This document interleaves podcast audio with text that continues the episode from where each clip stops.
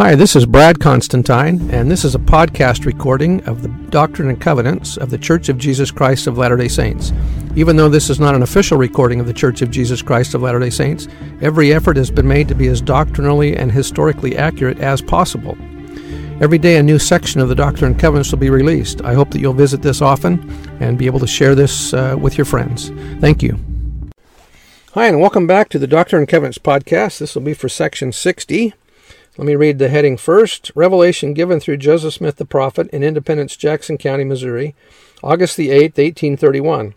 On this occasion, the elders who had traveled to Jackson County and participated in the dedication of the land and the temple site desired to know what they were to do.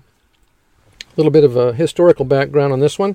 The time arrived for the elders gathered in Missouri to return to Ohio. The Lord did not desire that they return with the same haste that they traveled to Missouri. The prophet Joseph Smith recorded on the 8th, as there had been some inquiry among the elders what they were to do, I received the following. All right, verse 1 Behold, thus saith the Lord unto the elders of his church, who are to return speedily to the land from whence they came Behold, it pleaseth me that ye have come up hither.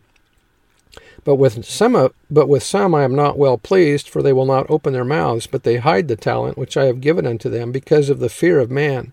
Woe unto such, for mine anger is kindled against them. And it shall come to pass, if they are not more faithful unto me, it shall be taken away, even that which they have. in other words, use it or lose it. Verse 4 For I, the Lord, rule in the heavens above and among the armies of the earth, and in the day when I shall make up my jewels, all men shall know what it is that bespeaketh the power of God. But verily I will speak unto you concerning your journey unto the land from whence you came. Let there be a craft made or bought, as seemeth you good, it mattereth not unto me, and take your journey speedily for, this, for the place which is called St. Louis.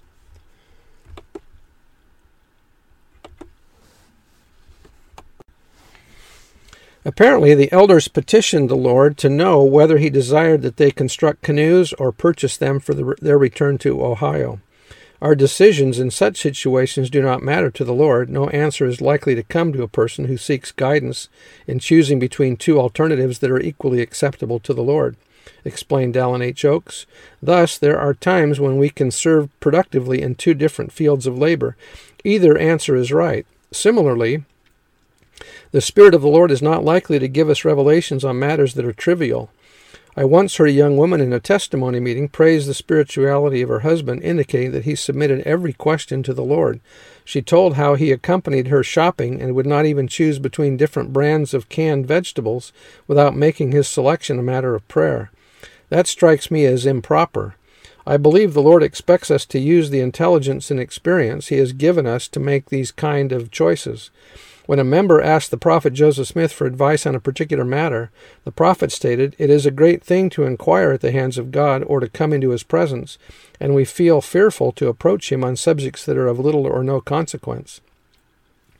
In a revelation given a few days later, the Lord emphasized that he expects the saints to make some decisions according to their judgments. The significance of this statement could be easily missed, but it but is of extreme importance. Not everything we do is a vital part of God's plan. Not every tiny detail of our lives has eternal significance. Some things just don't matter. The Lord said that as long as they fill their missions, it didn't matter to him whether the elders made or bought a craft, whether they traveled by water or by land, or whether they rode on horses, mules, or in wagons. Some saints today agonize over whether God wants them to drive a Ford or a Chevy, to buy a house or rent an apartment, to study sociology in college or dental hygiene in trade school, when God might not care one way or the other.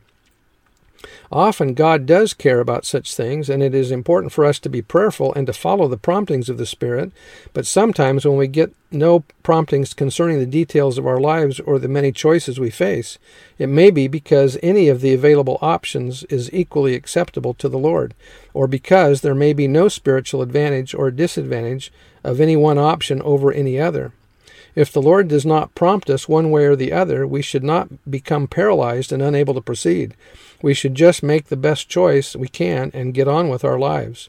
After all, our goal is not for God to make every decision for us, but to become like God with the power of independent decision and action within ourselves.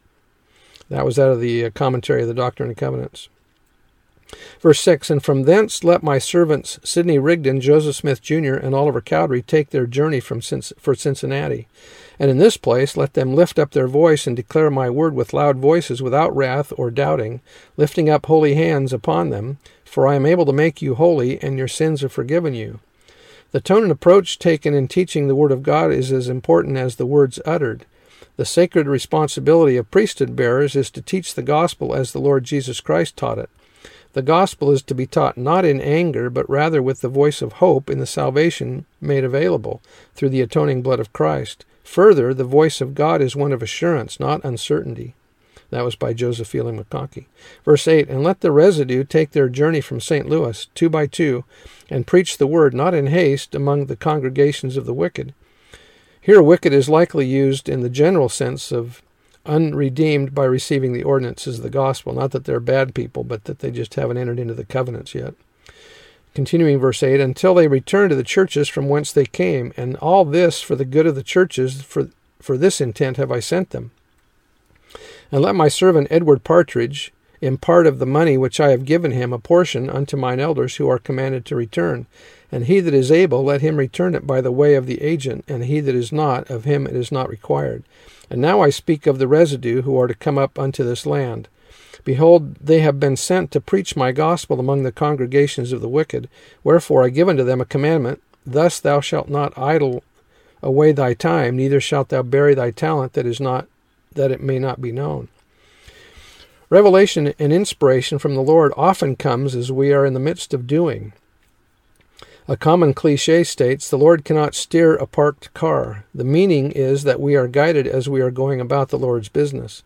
It is better to get off one's knees after pleading for divine direction and to go forward full of faith that revelation will come in our moment of need than to wait on our knees, unwilling to budge until the heavens resound with answers. Nephi understood this principle of revelation.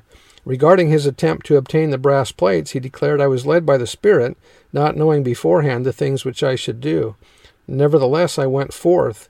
Likewise, the Lord instructed the brother of Jared that he was to propose means to light the barges of the, of the Jaredites, rather than expect God to solve the problem of crossing the ocean in darkness. So often the Lord uh, doesn't have to direct us in things, we just move forward. Uh, my opinion, is that if we're heading in the wrong direction, as long as we've been guided by the Spirit, the Lord's going to let us know. Verse 14 And after thou hast come up unto the land of Zion, and hast proclaimed my word, thou shalt speedily return, proclaiming my word among the congregations of the wicked, not in haste, neither in wrath, nor with strife.